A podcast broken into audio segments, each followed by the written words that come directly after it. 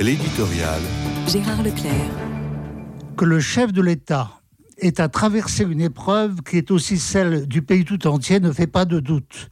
Voulant engager une réforme qu'il estime essentielle pour l'avenir du pays, il s'est trouvé dans une situation qui s'identifie à une épreuve de force non seulement avec les organisations syndicales réunies en front uni, mais aussi avec la plus grande partie de l'opinion. Persuadé de la rationalité de son projet, il a voulu passer outre à ses oppositions et il a gagné ce qu'on peut appeler la partie légale, même si c'est à la suite d'un certain nombre de manœuvres et dans le cours d'un processus qui a produit beaucoup de dégâts.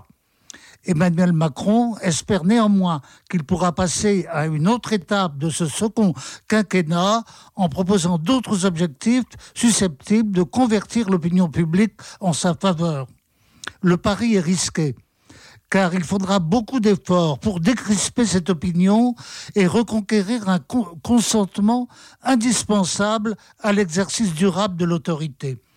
la difficulté dans le cadre des institutions de la Ve République voulues par le général de Gaulle et construite par Michel Debré est de garder au chef de l'État cette position éminente qui lui permet d'assumer l'unité nationale.